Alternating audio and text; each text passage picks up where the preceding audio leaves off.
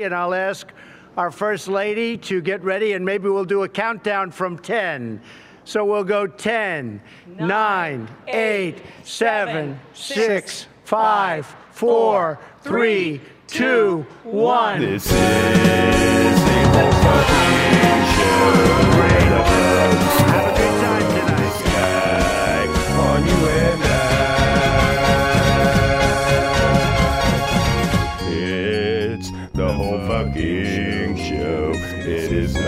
Some fucking game. It's the whole fucking show where Kevin and Lee sing for you and I.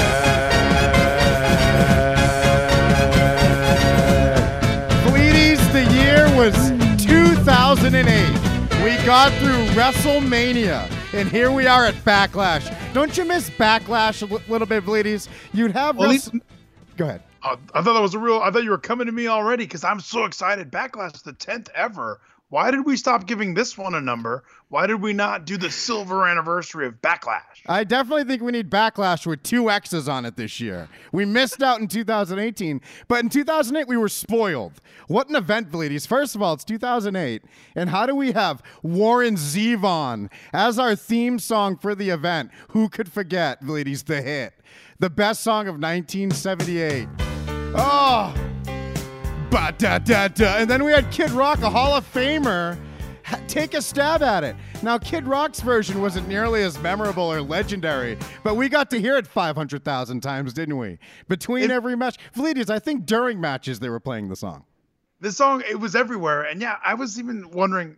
Out of I have this album, this Kid Rock album. I love Kid Rock, one of my favorites. Didn't like his most recent album, and this was like the least wrestling song on the whole album, where it's like every WrestleMania has a back. It was like a blood and guts trailer almost, and then it's din din din. They might have had Maria. They should have just did Maria's song. There she goes again.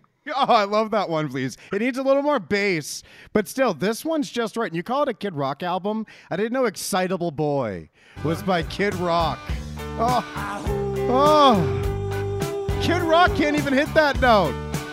Put, put this fuck in the Hall of Fame. Ladies, put, give him a Connor's Cure Wing or whatever. He died of a disease. Doesn't that mean Warren Zevon gets in too if he's dead? I think if he's dead already, you, he might get a posthumous entry. However, his contributions to the wrestling business were great until he murdered his family. So there's no way he's ever getting near that Hall of Fame. Ladies, we begin with Mike Adamle and Taz. What a great way to begin Backlash 2008. And I'm pretty, pretty sure Adamle called it Blacklash. And I'll take that. Blacklash, Backlash, they both mean the same thing to me anyway. So it's interchangeable. But it's always good to see Taz, regardless of how many Z's are on his name.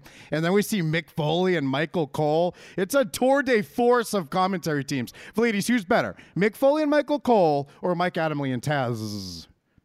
I'm gonna have to go with Cole and Foley, uh, Coley, if you will. I did enjoy the awkward references that Mick kept making to, how am I gonna fill the coach's shoes? How am I gonna do this? The coach, we're gonna, we're all gonna miss the coach. Uh, that was a little, I don't know if that was a rib, uh, but I definitely enjoyed, yeah, Blacklash. Uh, 2008. I love the intro. I can't believe every every 2008 pay per view that we watch, Mike Adamle is a major player. So it's weird that he goes from interviewing guys, now he's at the desk actually trying to commentate matches, and we see that he actually kind of does all right. I, I he didn't take me out of the ECW title match on this show. Mick Foley was taking me out of everything because he wasn't being Mick Foley. It's like he got hired as an announcer and never worked there before. At least put on a Santa suit, be the guy we saw before. He do it as mankind. I don't care. Cut a promo. But he's out there doing this announcer voice. And now he's I can't do it, ladies. It's not even a Matt Striker voice because it's not analysis enough. Well, you a- know, when I fell off the cell, it was like a million thumbtacks all in a giant bag. I wish, Fleeties. It was more sportscaster than sports analyst. It's like he's off the cell. Like it's he would just call out action with an indoor action voice, almost like Zack Ryder in the Z Long Island Story delivery. I think that's what that was called, Fleeties. It was, yeah, the the Z True. Yeah, you were right. Remember but uh, they he did he did have a little bit of that. Can everyone hear me? I am calling this match. Oh, there's an arm drag. That is a Fujiwara armbar, like kind of a whisper, but a yell. And the one time Mick Foley tries to put a little Mick Foley personality in, he opens with a joke. And Mick, Fo- like my, I don't know if it was Michael Cole's face or he left a break for a laugh and the crowd can't hear him. But Mick Foley goes, "If you listen closely, it's the sound of all these people realizing I'm not the coach." Except he did it with half the syllables and sat there just as long. It was a long silence after. Uh, that might have been Kevin Dunn inspired. He likes to make people stand there in silence, doesn't he? He loves the dramatic. Well, they got we got to fill time, pal. But no, I en- I enjoyed your impression of it. That made me laugh when you said it. Like, yeah, I'm hit. Where's the coach? And uh, yeah, Mick was a little awkward on this. He's done commentary before where I've thought it was okay. This might have just been a super last minute. We need somebody. Call him up, see if he's ready, see if he's available. And they literally sat him down. And Mick is the the most vocal about not liking having somebody yelling in his ear. So maybe the awkward jokes. Maybe there is a damn pause, Mick. Damn it. He needed someone yelling in his, his other ear too, or maybe that one's the one. That's the one that's ripped off. I don't know, but yes, he needs someone producing him because he's an idiot. He's the dummy from the Mick Foley jumps off his house video when he was a teenager. All of a sudden, he doesn't know who he is anymore. He can't be the character. He's trying to be He almost, Michael yeah, he almost forgot he was a wrestling legend, and he's just a guy. He wants to have the coal mine out there. What year was that, ladies? Don't ta- don't spoil it. We'll watch that year soon. We'll talk about the coal mine when we watch 2019. All right, so.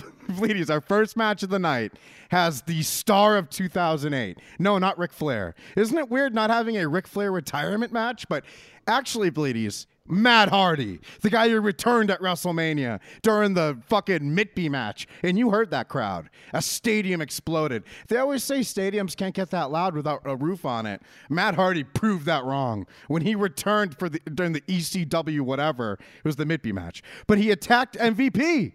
And now we get him versus MVP. First of all, ladies, are you an MVP believer? Have you even watched his entrance yet, or are you trying to do a Hulu Backlash 2008? Are you doing your own fast forwarding? Because you're missing out on MVP if you are. No, this was me. I had to watch this with a very active baby, so there was no remote in my hand. So I was sitting there and I took all of this pay per view and I know all the moves.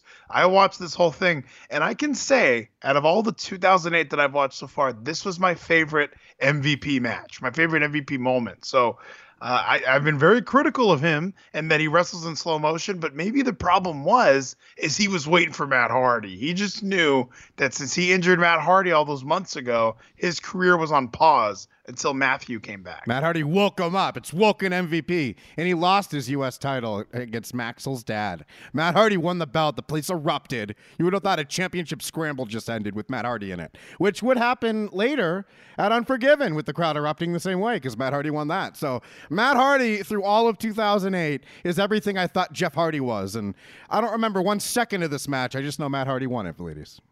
I remember I remember liking it. I like the back and forth. I like the side effect. I like moves that were happening.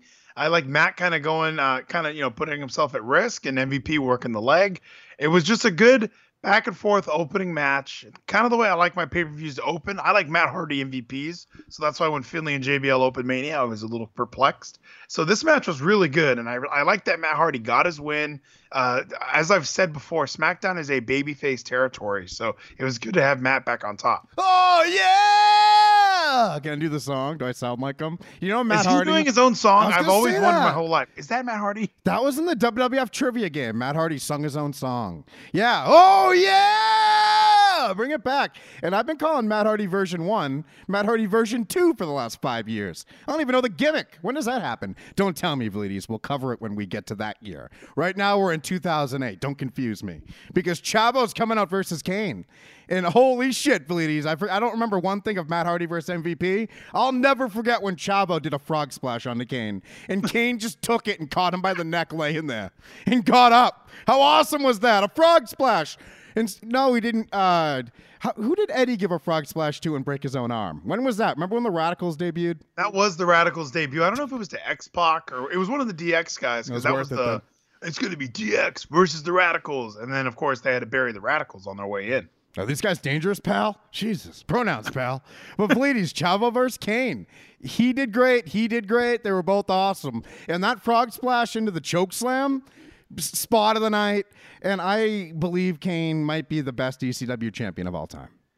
Yeah, I enjoyed this match, and it was interesting because I I forgot this happened. I remember Kane and Chavo had the eight second squash at Mania, and then going into this, I thought this was like, oh wow, they're doing a rematch. I don't remember this. I thought I know Kane moves on to Mark Henry eventually. So watching this, I was really confused. I didn't know where it was going, but I liked it. I think Chavo is underrated now. Like you know, here we are ten years later. I'm like, why wasn't Chavo ever the world heavyweight WWE champion? Uh, I liked him in this role, liked him in the spot. I like Bam Neely. What a strange looking big man. Uh, could have done more with him. And then I, yeah, I liked, uh, I like this. I like to squash the frog splash, and yeah, it was just a good way to get. Uh, it was a good way to get Ch- uh, Kane kind of another easy win on his path to being the greatest ECW champion ever, like you said. How awkward was Adamle during this one? Just him saying Bam Neely was kind of weird. I feel like he got that one wrong a couple of times. Taz was like turning into the play caller as he was thrown in color, as Adamle was trying to throw in color in the middle. I really enjoy Taz as a commentator because when you hear his, well, we haven't heard his show in years, but when you hear his show circa 2016 and you hear him talk about that change in career and how how serious he took it, he realized he was a little chocolate midget in a, a big man business. He had no chance. He almost killed Kurt Angle on his debut. He was cursed. So he somehow this dummy from Brooklyn, the dumbest sounding guy you ever heard, becomes one of my favorite commentators. And I know, Valides, we all hated him at the time. Is there a better example th- than Taz of everything in wrestling will be great if you let time pass? Yeah, well, and with his commentary in this year, I remember loving Taz commentary 04, 05, 06. and I think when they paired him up with Adamle, when they paired him up with Joey Styles, uh, when they paired him up with Tenay. There was just a little, it just changed for Taz a little bit. Ladies, so, how did they not have a podcast, Tenay and Taz? They both had one on the same network, Play.it, but they should have been together. The voices of wrestling, that's what we'll call it. What do you think? They should have, yeah, I, I like the idea of them doing it together. I know when they did uh, the fantasy draft, as they like to call it, they would name their top 10 whatevers. Um, I Oh, thought that was a, yeah. a. I mean, it made no sense to call it a fantasy draft other than, hey, what's popular right now? I'm gonna call it a fantasy draft Jones, and uh, we'll look, go ahead and do the do the gimmick right here. So the gimmick for Erwin Schnabitz. Yeah. So I, I- you know, I like Taz's podcast, and yeah, I liked. I never listened to Tenay's, but I liked when Tanay was on Taz's. So yeah, the voices of wrestling. Uh, what, what was that move that the, the fu onto the rack or whatever, the backbreaker onto the rack? I, I know when, uh, if Taz was calling it, he would have thrown Yambag in there. But that was a Michael Oh, right, the yam bag. A Mike Tenay classic when he called a backbaker onto the ref turned into a DDT when I'm pretty sure it was a lariat. But Vlides, this pay per view continues with Randy Orton wandering the backstage area with Todd Grisham, super gelled up Todd Grisham, pre Sports Center Todd Grisham. And then after they do whatever they do, they're talking about the main event, the fatal four way main event, which we will discuss, Vlides, when we get to that. But we cut back to the commentary team of uh, Michael Cole and Mick Foley looking like Vince was just screaming at him about Dewey Foley in his ear, calling Dewey Foley fat. like Mick Foley literally has tears in his eyes. His eyes are red. He did, what's he so mad about? Like, did, did, ladies, did Mick Foley ever say specifically which events or moments he was yelled at, or it, did was this the only pay per view he called? Can we narrow it down? Because I swear it was during Randy Orton talking to Todd Grisham that Mick Foley's heart got crushed. I, I can't wait for the next month. I, I think when we go to Judgment Day, we're gonna find out if he's there because I don't remember how long he hung around as a SmackDown announcer. So uh, it, it is. I don't know what the they, what the specifics were because he's in TNA in 2009. I know that. So him and Taz both they buddy up and go together. They're like, we're done doing color commentary for this. We're out of here. So they both went. So I, I I don't remember if he is calling future things, but yeah, he definitely was a little awkward during this entire Big Show call E moment. You teased Mark Henry versus uh, Kane, and that's a battle of the monsters, but not quite on this level. Big Show and Great Khali. And I love just watching the crowd during these damn things. And one old lady loved Big Show. One little kid hated Khali. But th- I was watching the lady who loved Big Show because it was this fat as fuck Conrad Thompson looking motherfucker sitting next to her, hating her, like kind of looking at her every time she'd clap. And every time Big Show landed something, she'd clap. So I was more focused on the story of the old lady in row H more than this match. Also, ladies, Jimmy Korderas is the referee, and you never told me he got fat before. He's the third monster in there. It, Jimmy Korderas is a, is a phenomenal man and a great referee from Canada. eh? And this match was very, very. I, I for some reason the crowd really took me out of it. it. The commentary did its best to take me out of it. I had to be told what, that a nerve hold, well, you will lose the entire feeling in your right arm. It might have as well I have been love Matt that. No, Bleedies, because you can't do a punch or a choke slam after that nerve hold. And the way he sold the arm, Bleedies, you got to understand, this is fake. His arm isn't really getting hurt. But when Mick Foley tells us what the nerve hold does and what moves he can't do now because of it, all of a sudden that fake move becomes real. Especially when Big Show's screaming like he was. I was studying Big Show's selling, and he's fucking good. Well, uh, Big Show did his best to carry this fucking match. I mean, he just came off his Floyd Mayweather like celebrity spot that they did, and he's you know this is his return win. He wants to look good. All the eyes are on Big Show. Hey, this guy working Floyd May Floyd Mayweather last month, so he's working his ass off. Khali is doing whatever he can do, and I don't know the crowd just not being into it made me not super into it either. Like I really wish that there was a little bit more. Like if we were there and we were yelling at both guys, calling them things, it would have been a great match. But since the crowd was kind of sitting on their hands, they were waiting for John Cena and Jimmy Wang Yang. They didn't give a shit about uh, the great Khali and Big Show, and I guess it was kind of predictable that Big Show would win. I think there was more that ladies in the crowd than us's. Meaning these are dumb Yeah. people who are clapping for Big Show slamming Khali. And I think it was mostly that. And you say they weren't into it. I don't know ladies. And if they weren't, like when I watch a match like that, when you know the crowd's gonna hate it and you even hate it a little, then you just have to start studying Big Show because it's always a Big Show match. So study Big Show and how he handles it. No one's been in that situation more than him. And God, he's fucking good. He sells even harder when no one cares. He'll scream. You can see his cavities and shit because it's our first, it's the HD era ladies. You wouldn't understand. Yeah. Uh, but it was, I like this match too much. The choke slam finish. pff, First of all, the nerve hold didn't work because he hit the choke slam. He did it. Yeah, it worked. And the way Great Khali's legs went up in the air and they stayed up, I, he seemed like an athlete for that brief moment because the Big Show picked him up and threw him down. And he hooked the one leg, the closer leg. I love a unique pin or an odd pin because when I used to pin Bobby Taylor, Vlides, in Plymouth, Massachusetts, 1995, and then dance like Shawn Michaels. One time I was dancing like Shawn Michaels because I did a move to Bobby Taylor, and I was dancing at Sarah's window because I had a crush on her. That was my Shawn Michaels dance. And Bobby Taylor rolled me up and beat me. Okay? So we had some unique pins back then. And I You used got to keep your eyes on your opponent, my man. What is this? yeah, he was kind of like Diesel, but he would give me the Pearl River, River plunge more than the jackknife. We also like Dominic Johnson. So, ladies, there was also this was before Goldust was kicking people in the balls. Luckily, oh, thank God, we would have been doing that. Uh, what's that called? The Shining Wizard. Ladies, what's it called when Goldust kicked you in the balls? Uh, it's called the. Is it called the Shattered Dream? Thank you, God. We would have been doing Shatter Dream Productions every Saturday. Would have been best Saturday in Plymouth in 1995. What were we talking about? The Great Khali versus Big Show, four and three quarter stars. What a choke slam, ladies! And I like that we protected the the man who got buried by Floyd Mayweather a month earlier. Our real monster, our real giant, the right man won. Well, and it was a, it was a fine. I don't know. It, the match itself, I, it was Big Show's match. He did a great job. It just the crowd was so flat that it made me flat. Like they didn't care. I didn't on. care. Mick Foley didn't care.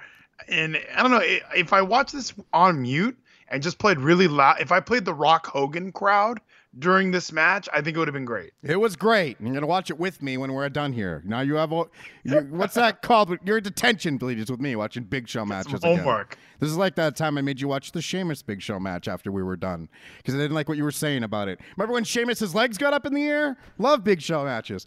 That was a good match, him and Sheamus. I'll give that one. When we cover WWE 2020, can't wait to watch that. How good of a color commentator is Big Show going to be? God, Oh, he's so gonna kill it. charismatic. And that's what we needed. Mick Foley needs to talk like him, an idiot. Like when Vince gets these former wrestlers to sit in that chair, they're supposed to be dumb. Foley, Taz, JBL's the exception. Booker, you're dumb. Go out there and be your stupid character. But Vlides, Michael Cole's there to be smart. Then we go backstage. We see Jimmy Wang Yang. Remember this guy? I remember Jimmy Yang Wang, and I kind of didn't know he was around in 2008. I SmackDown went through an era of these gimmick guys, like a Jimmy Wang Yang, a Paul Burchill being a pirate, Vito wearing a dress. There was just gimmicky matches with with a guy that we all kind of got behind. I know that I'm gonna. There's gonna be a hundred people that go Vito in a dress. They buried him. I really liked Vito in the dress. I like Jimmy Wang Yang. I was a huge fan of Burchill. Anyone with a little gimmick that made me laugh but put on a decent match for six minutes was great. So yeah, it was cool to see my man Jimmy Wang Yang Akio when he used to be in Tajiri's corner. Well, he was talking country with John Cena, and they were making a mixtape, and then Randy Orton interrupted to be mean to John Cena.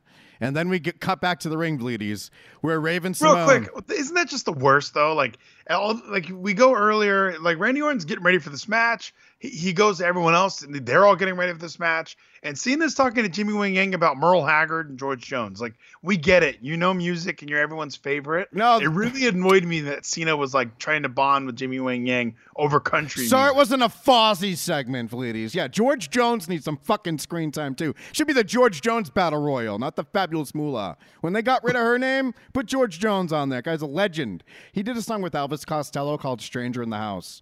Of course, Elvis wrote it because he George Jones doesn't write his own songs. Every country idiot just covers everything. But George Jones is the greatest voice in the history of music, ladies. And I don't need to hear your opinion on Jimmy Wang Yang's awesome playlist. Ah, ladies, it's kind of like the cosmic playlist from Guardians. Only I, it's the Jimmy Wang Yang playlist, and it's on my LG V20. No, we're definitely if we're renaming the battle royal, it's the Janis Joplin battle royal because she's from Texas. Even though there's not a country music uh, background with her, she's still from Texas. That one works. And I yeah, listen to listen. The, I'm from Texas now. I know country music. What the fuck does Cena know from West Newbury? You guys got a lot of rodeos up there in West Newbury. Well, that's why Jimmy Wang Yang's schooling them. And also, ladies, I don't like this rock and wrestling shit. I want some country and wrestling. So George Jones, only him. And I know Hank won. Don't talk to me about his offspring. But ladies, uh, we go back to the ring where Raven-Symoné announces that we have an attendance record of 74,635. We did it two months in a row, ladies. Who imagine if Backlash could be one of the big seven? I, Backlash should still be around. Like uh, these pay per views were around for a very long time, so I don't know when the initiative came in that was like they had all this history. and I know that's stupid, but it's we have all this history. Let's just keep things the way they are. That way, people can get ready for you know, hey, this happened in Backlash history. Remember Shane jumped on the Big Show and Test was like holding Big Show down. That was at a Backlash. So things have happened at backlashes so i don't know why we had to reset the calendar and put extreme rules after wrestlemania and ruin our perfect uh, wrestlemania follow-up every wrestlemania has a backlash Oh, we need to have we need the backlash battle royal. Fuck that name shit. Just name it after the pay per view we should have never lost. Remember the swinging blades? Just swing that above the battle royal the whole time. Huge blades. How did they not make that more into the set? They would kind of have the like lighting mounts into blades, but they weren't bladey enough, ladies. wait till we watch uh, backlash 02 Oh, I can't wait. Don't spoil what year that is. I can't wait. Oh, don't wait. Right now, we're going to focus on 08. By the way, you know what let's no let's not even do 08s anymore let's just do backlashes we'll start at 98 watch every backlash Uh, but I think Stone Cold's in most of them. By the way, ladies, Raven-Symoné wasn't at this. That was a joke. She was at WrestleMania. And this next part, you would also imagine would be at WrestleMania. Batista versus Shawn Michaels. Oh, I only know about this because, of course, even though I was took a decade off from wrestling, I googled Shawn Michaels every now and then. You have to keep up. And when Shawn Michaels faces Batista, you're going to hear about it, whether you're following it or not. And Chris Jericho is your special guest referee. Phenomenal match, phenomenal story. I'll let you decide where we begin with it, ladies.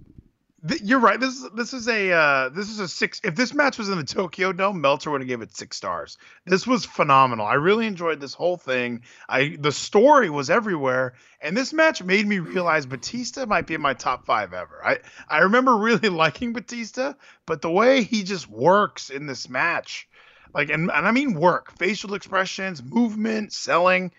He's fighting a much smaller Shawn Michaels, but it's still very, very believable. Batista and Shawn Michaels and Jericho. Like, what a perfect little trifecta. And I miss wrestling so much. I, mi- I missed 08 as soon as all this was in the ring. And this was the beginnings of the storyline that took us through Unforgiven, which is how all this started for you and I. Unforgiven 08, Jericho versus HBK, and it continues after that. We all know about. I can't wait to watch the ladder match with you, ladies. But please, we'll talk about that when we get to t- 2012. Uh, but ladies, this match, I love the build up. I like how it, so it, it bleeds into later in the year. But it starts with the Ric Flair HBK stuff at the beginning. It's basically a year long storyline involving HBK and Jericho. And Batista's upset, ladies, because he thinks HBK made the wrong decision. And he said he'll never trust Shawn Michaels again just because he beat Ric Flair in a wrestling match. Greatest goddamn storyline ever. Then the setup is brilliant. Jericho talks shit to HBK, gets kicked. Talk shit to Batista, gets power bombed. So we got Batista not trusting HBK. Jericho getting beat up by both of them. And uh, a strange setup, but you kind of side with Batista in a way. You kind of laugh at his logic, but he's so damn handsome with that goatee. I see Drax here years before he was. And as far as top five all time, I might have to bump off Rey Mysterio if we're going to put this guy on there. But you're right, he's damn close. I'm going to brainstorm this a little bit, and hopefully by our second half of this doubleheader, I'll have a new top five for you. But uh, also during the match, Vlides, the Shawn Michaels elbow, Batista might have sold this better than anyone in history. He, he was getting electrocuted out. Put that camera on me when I say he was getting electrocuted out there. he was shaking afterwards. What a sell job. Um, unbelievable match, Vlides. Uh, and so far, look at I almost said match of the night, but we have Edge versus Undertaker coming. That fatal four way main event's coming. Remember the Matt Hardy match? So I'm not going to go crazy, but I can't find a flaw in this whole match. Yeah, this was perfect. Everything worked well. The super kick with the with the hurt knee, and then continues to sell it. And it really, uh, you're right. It's just a perfectly told story. It's not this catch as catch can high flying young bucks match where it's super kick after super kick. There's selling involved. There's just, it's just it it's so well put together. And then like you said, it leads into Jericho HBK. So we just it just seems like they really sat down and wrote out a storyline. And I know that Jericho says me and Shawn was supposed to be a one off. I almost refuse to believe that because it now it seems like Ric Flair's retirement was leading to the ladder match with Jericho and Shawn. So I, I am all I, I was all about this. And yeah, you're right. Batista's logic was a little like you know, but then I loved Shawn saying, You wanted to retire Flair. And it was like, Whoa, retire his Well, friend. wait, how about when Jericho was like, I bet you even suggested to Vince the retirement stipulation. I mean, I know it's fake, but I love that line. That was Right. like when Charlotte said Bayley was always number four on the four horsewomen. That cut deep for me. And you- like you said, there was no super kick party, just one. And it's the most, what an important super kick because it's well his knees hurt, quote unquote, which Jericho, how I mean, I love him and all. I love hearing him his philosophy on wrestling and watching him perform. But when he's trying to sell his suspicion, I'm just laughing at him. I'm not really believing his suspicion. It's like he keeps pointing at his knee, kinda, and Yeah. with his mouth dropped. It's like, all right, we get it. You're surprised that he's he's been. And I wish Shawn Michaels sold it less after. Like once he hit the kick, he should have done a backflip off the second rope, like like 1996 or seven, excuse me. Um, but all in all, it was great. So what happens if anyone misses this? Shawn Michaels gets Batista bombed, or does he? Nope. He reverses it into landing on his feet, pretends he hurt his knee, hits a super kick. Jericho ends up getting very offended by this, Fleeties, and I love it. I can't wait for the next pay per view. Uh, because Jericho feels deceived as the referee. He believed it. He held Batista off of Shawn Michaels because of the knee. Then this kick happens. He feels manipulated. This is the beginning of the wannabe Jericho, of the evil uh, punching wives Jericho. So I can't wait to see where it goes. And ladies, we end up backstage with the most bizarre moment of this year, let alone the event. so listen to this. Uh, Randy Orton's been wandering, right? Fucking with people. He makes his way to Triple H's locker room and he walks way up to him, like they get face to face because Triple H stands up to get in his face. But Orton's looking to his left. So there, Triple H is staring into the side of his face. Randy Orton is staring to his left, and the camera's really close on him. Very awkward. I'm not sure what they were going for. But Valides, how did this make you feel?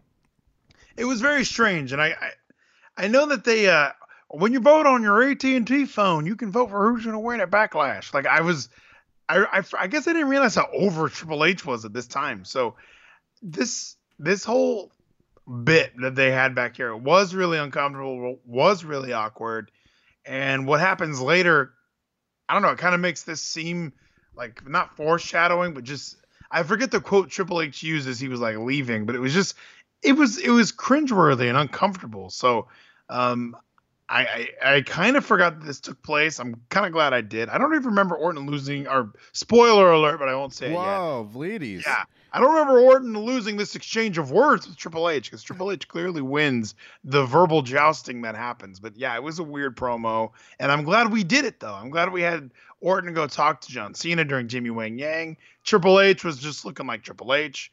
And uh, I could not wait for him to go talk to JBL. Then we have a 12 Diva tag match, Fleeties. And I could Bunny Mania, dude, running wild. all of Santino's exes fighting over him. And I couldn't believe the pop Lillian announced Lillian Garcia got when she announced it. When she said the following is a 12 Diva tag match. The crowd reacted like Charlotte's undies got pulled down by Carmella during a sunset flip. They were thanking her. Thank you, Li- Lillian. Thank you. We deserve it. They loved the fact that this match was coming. Now, Santino never came out, so we'll just move right along. And we had Edge versus Undertaker. How good What- is this but, song? But what did you? But, but honestly, though, what did you think of the twelve women tag? Because Oh. this is the epitome of when they're pushing for we need a, a we a women's revolution. Because when Cherry is in this match, I go, oh my gosh, women's wrestling was the worst. But then you look and you see they had Natalya, Victoria, Beth Phoenix, Melina, Yeah. all on one team. I kind of like we were right. Michelle McCool, Mickie James, we're so close to like having decent women's wrestling, and there was some good moments in this match. But yeah, I mean, we're right there. I, I just just watching it was so upsetting. And Ashley, you're right, was in there, and it was terrible. Well, ladies, But- I liked the highlights of Mickie James beating Beth surprisingly. That looked very shocking, the way she got destroyed. And then Beth picked her up for her finisher. This was on a Raw or something. Beth picked her up for her finisher, and Mickie's yelling, no! Then re- does the Kelly Kelly reversal and wins. By the way, Kelly Kelly's in this match, and who would have thought in four years she'd be the fucking champion? She looks like an idiot. But, uh, ladies, I'm glad you asked me what I thought of this match because it starts with Michelle McCool and Beth Phoenix, and I start to think, what women's revolution? These girls can go, fuck. And then you get this everyone hits their finisher, and then the girls that don't have finishers hit clotheslines thing, where every, Wasn't that mad? everyone's doing moves. I loved Kelly Kelly's Xbox Buster, but I mean, the it was bad. But I mean, I don't know what we're crying for as far as a revolution this month. You get 12 women on a pay per view. They all got finishers in. Fuck. I have to p- buy a booster pack to start a match with a finisher. And I like Mickie James being champion, and you named all the people with in ring credibility. Uh, so, but Vleeties last month, Bunny Mania, that's something else. I mean, but I don't really mind girls getting wet or naked either. So, I mean, I, divas has never been a problem for me, I guess, is what I'm realizing, Vleeties. Yeah, well, in this time, yeah, the, the divas, we didn't know better, man. We wanted to see this kind of stuff. We loved all of Melina's outfits. We were huge fans of that. We liked, we we loved Victoria's outfits. Well, ladies, And- think about it. We got our wrestling, we got our Lita, and we decided we like whores better than you. So I, I mean, what do you want? This women's revolution isn't what isn't. I, I, we're gonna talk about evolution after, ladies. So I'll save. We all- sure are, and yeah, I I just when I was watching this, I watched Evolution the next day, so it was a little bit of a I, I don't know, just watching Cherry. When, when I saw her, I even had the question like, is she a trained in ring performer? Because I thought she was just there for Deuce and Domino. Because Cherry used to just roll around on roller skates, which by the way, great gimmick. We need to bring back Deuce and Domino. Throw Cherry in their corner. Kenny Omega looks like one of those guys. We can have him be one of the tag guys now. On this day, how good is that fucking song? I see clearly. What's the part I like most? Everything is good, dude. Not this part. I'm just gonna sing till I get to it. And you say, and a broken dream. Oh, it's coming up. I know it. It's coming up right here. A chance to feel. It's right after this. A chance to feel. It's right here. Alive.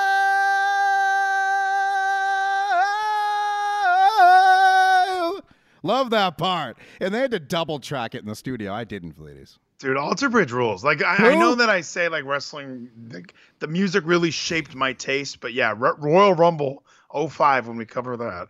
Uh, Find the Real by Alter Bridge was the song. What? I remember I I, I found it on Windows Media Player because this was before a time of where you can just find every song that you wanted to hear. Found it on Windows Media Player, loved it. Downloaded it on LimeWire, loved it. Actually went to, to like Walmart or whatever and bought the actual CD.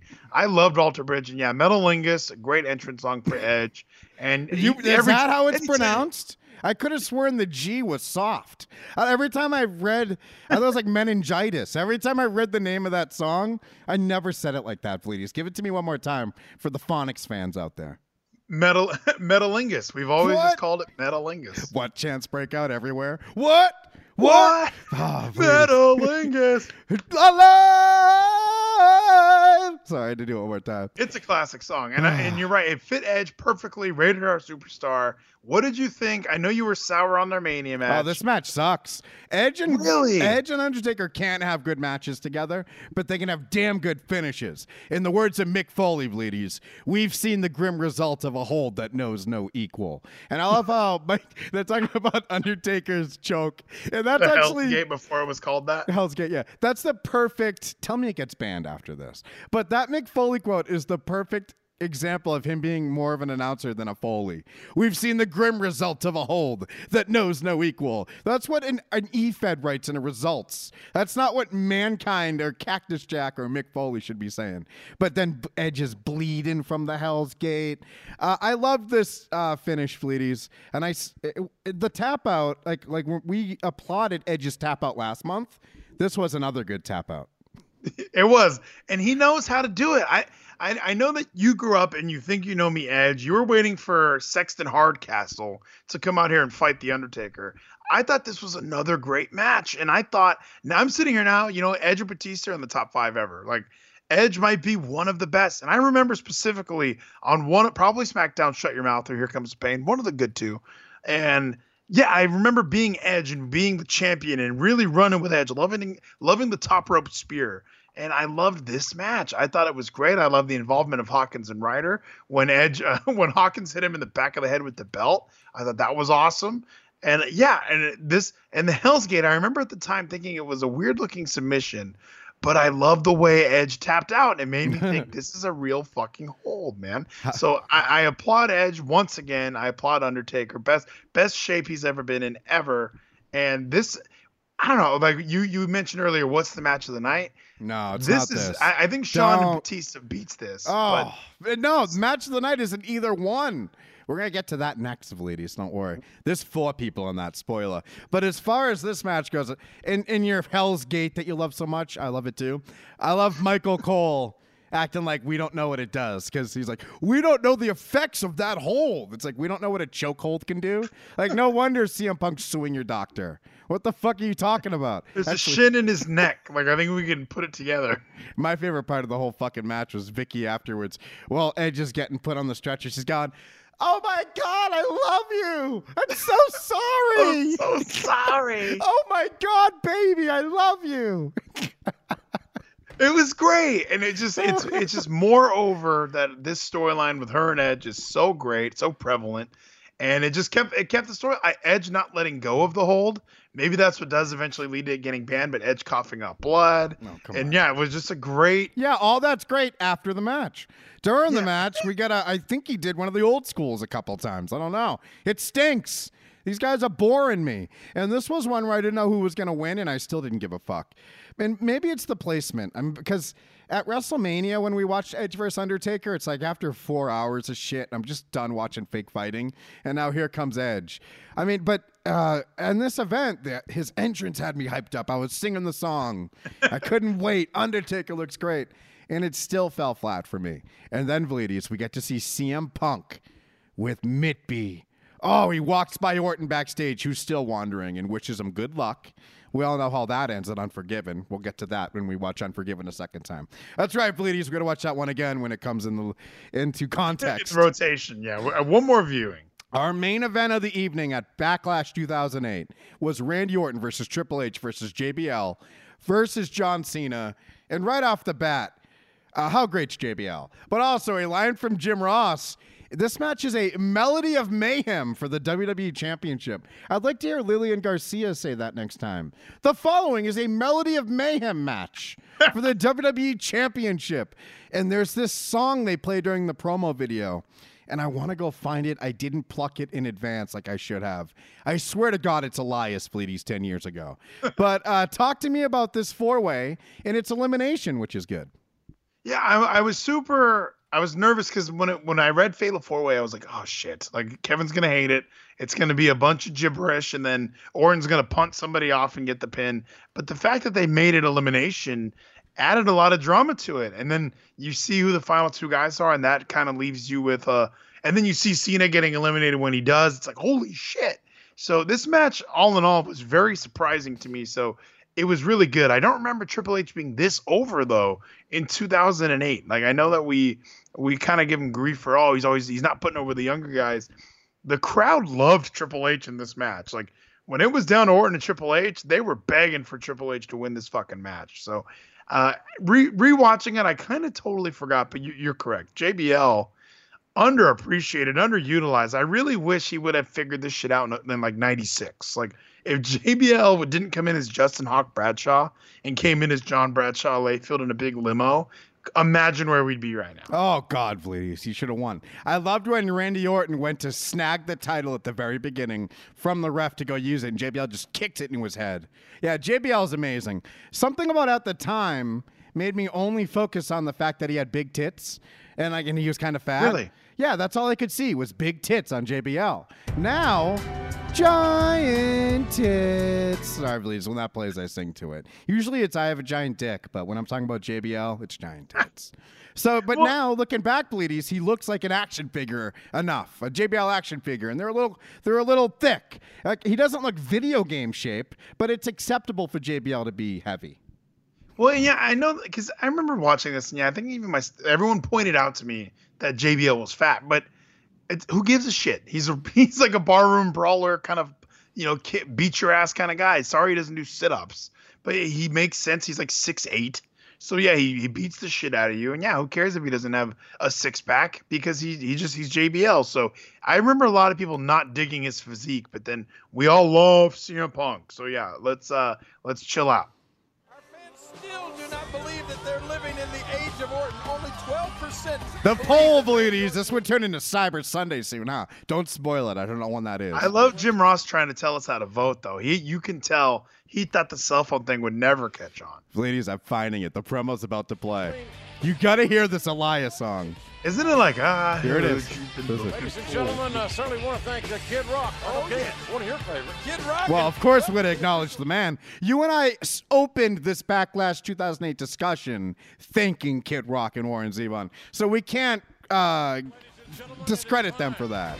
All right. for the main event tonight for the WWE title. Oh, let's watch it again. mayhem. When John Cena got eliminated, the crowd was so relieved. But I was surprised Right. how over Cena was, even though he was. All right, here it comes, please.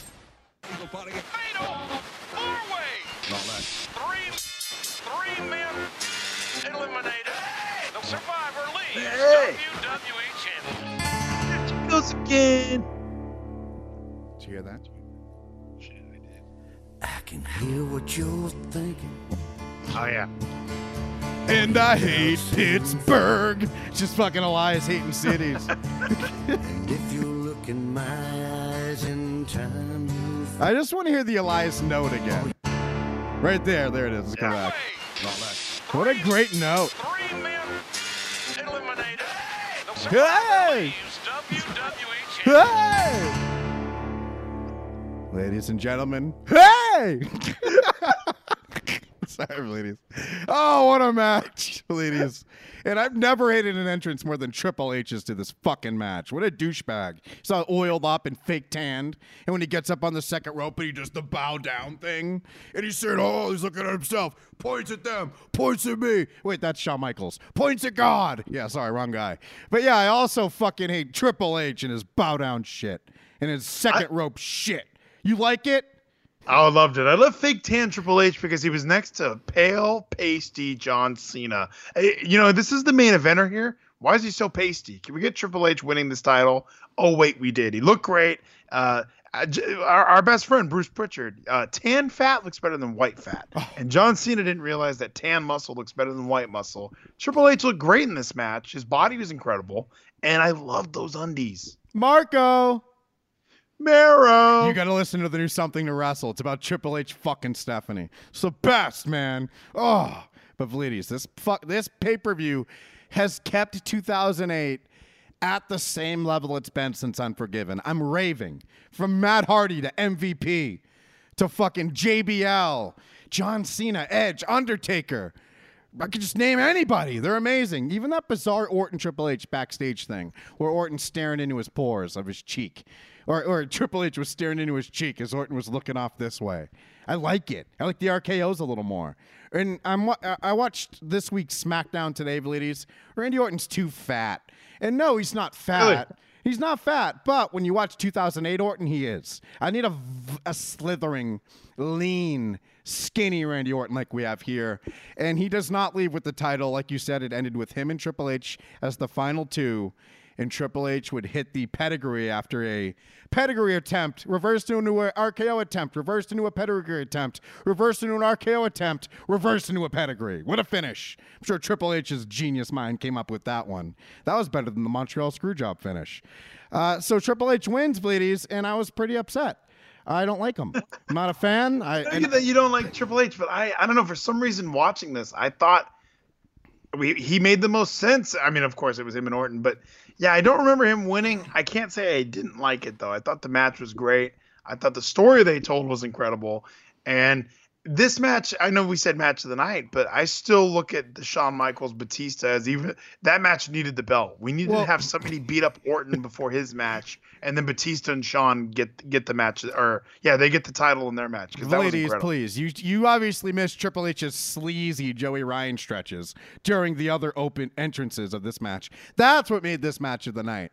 I do think this Fatal Four Way was match of the night. I loved how they they were able to separate guys into a uh, legible story. Meaning, when you have these four ways and triple threats, it's about getting one or two guys over there so these two can fight. And that whether it starts with the belt pull into the kick that took Orton out, I mean, there was always a uh, logical reason for who's fighting who to be fighting who. And I love the moment when JBL's in a submission or Orton's in a submission and JBL's like, tap. He's just yelling, not giving, he's the third guy. Someone else has him in a sub. John Cena has Orton in his finisher submission and JBL won't save him. He's just yelling tap. Then what happens? Triple H gets JBL in a crossface. Orton yells tap at JBL. Loved all these little moments. Great performances by everybody. And it's just star studded. Triple H's side. These are Hall of Famers. These are all. I would take any of these other three guys as COO over Triple H. Imagine John Bradshaw Layfield on Fox News representing his company, WWE. That's how it should be. Instead, Triple H won this match, and it's still match of the night. What an event! What a match, Fleeties. Yeah, I enjoyed the entire event. I think, uh, yeah, Edge and Undertaker. I love the ending of that. I like the ending of this. I know that you're sour on Triple H winning another belt, but I don't know. The match was so good that it was like, all right, you know, I, I liked where What they about went the with that. age The of Orton, made- Shouldn't Triple H, because he's older, shouldn't he legally have to lose? Why does Triple H have to beat everyone? And it, it it's only CM Punk in 2011 uh, that I'm really upset about. We all remember Night of Champions. Every time I see Triple H pedigree someone, I see CM Punk getting pedigreed at Night of Champions 2011. And I don't fucking get it. It's like the night Donald Trump became president, Vleedy, I was woke. I woke up, realized it's all kayfabe except the Republican Party. Now, when I ever since Triple H beat CM Punk, I woke up, realized Triple H is a fucking barrier. Everyone was right, everything they said about him. And here's another Triple H win, lucky duck.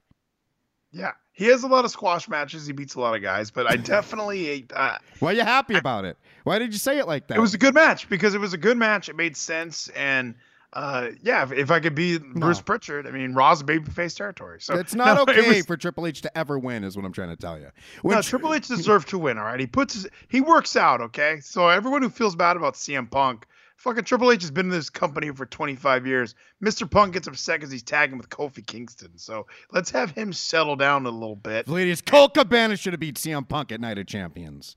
This Oh, fucking company. So Scotty Goldman should have pedigreed CM And what Punk. a great name! I know that I was listening to something where they said, "What a bad name for him." What a Colt Cabana? Come on, that's a silly name too. They're all Yeah. the same. Scotty Goldman, Colt Cabana. Let him do a boom, boom, boom. Scotty Goldman could have got over. You definitely stole my opinion there, where you took the words right out of my mouth. But Validis, that was Backlash 2008. We'll be back next week. What's the next event The next one's Judgment Day 08, and I think Kane's on the cover, so I'm hoping it's somehow Kane related. Oh, I can't wait, Validis, because he's been close to that top five of all time. After he beat Stone Cold at King of the Ring 98, He was almost in. God, that was the best year of my life. Ladies, let's do 98 after. But in the meanwhile, ladies, we're not done. Well, we just talked about Backlash 08. We still have to talk about Evolution. We have to pick Crown Jewel. I got to talk to you about fucking about Bobby Rush, whatever that guy's name is. There's so much shit to discuss. So we're going to take an intermission. We're going to talk about kevinscampoli.com, play a song, but we're not leaving because there's modern wrestling still happening. Well, we love 2008. We still must endure 2018. And on a week where AJ faces D-Bry on SmackDown, Fuck, we better hurry up. Ladies, kevinscampoli.com is the website. That's where you can also support. It has uh, thousands of hours of content, ladies. Most of it even free. Did you know that TWFS episode 50 through like 230 is free? You know what? I did know that, and I, you know what I don't know is why people aren't taking advantage of that. I think everybody needs to go listen to the whole fucking show. Getting we we warmed up. We were getting it figured out. Fifty through two hundred something. That's a lot of episodes for free. Get on iTunes and download this show. We really enjoy the Yes. support.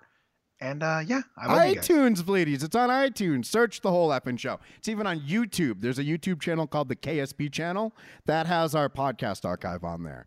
So ultimately, when you ask me who Max Murder is, don't get confused when I react like I do, because it's free. It's up there to listen to. But if you want to support Bleedies, $5 a month adds this HD multicam video.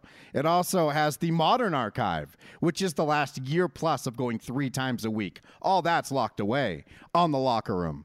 Oh, ladies, I am live with you twice a week. I haven't done third hour in a while. I haven't done fucking war in a while because I just look forward to talking to the man himself. I am the man himself. I am Ryan Van Vliet. I'm Vleeties. Make sure you're staying with us for uh, the doubleheader tonight. We're going to talk about uh, current wrestling evolution. What actually was a pretty decent event because until the day that we die, We are, we are, we are. the whole effing show. He's not the moon, not the star, but the sun. Scan poly, poly, poly, poly, poly. What in the world are you thinking of? I got a Sticking little smokies in your butt. a nine-year-old son. Why on earth is Max's hair blue? I have a ten-year-old son. Yeah, blue. A bleedies here. Jackass Kevin's gonna fuck you. Gonna put hot sauce in his face. Oh, please, it's in my fucking head! How the fuck's he gonna top that? It's in my head! He better grab some mace. Oh my god, I'm so jacked! How in the world are you gonna see? Alone send out a tweet. Oh, oh no! Who in the hell do you think you are? Some kind of star. This is what he does. Well, right you are. We all shine on. He's not the moon, not the star, but the sun. We all shine on. Scan poly, poly, poly,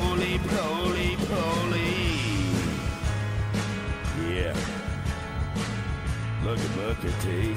Uh-huh. Yeah. Uh-huh.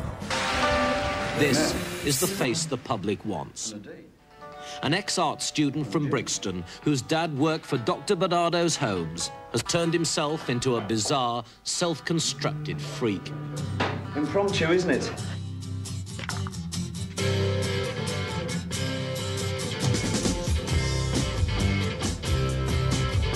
Music makes you feel something. Well, I'm up on the 11th floor and I'm watching the cruisers below. You know my heart's in the basement, my weekend's at an all-time low. Well, he's down on the street and he's trying hard to pull sister flow. As she's hoping to score, well, I can't see her letting him go.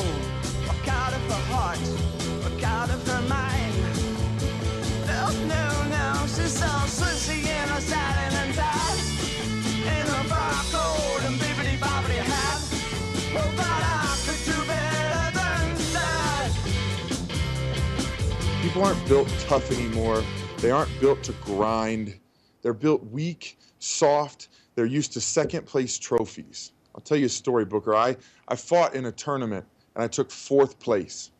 On the way home from that tournament, I had a trophy in my hand, and my dad said, Hey, let me see that trophy. And he threw it out the window while we were on the highway home. I don't accept fourth place, third place, second place. I was built to be tough. I was built to last, and I was built to get things done by any means necessary. Cruz also grew up watching John Cena, as you can tell from how thickly muscled he is.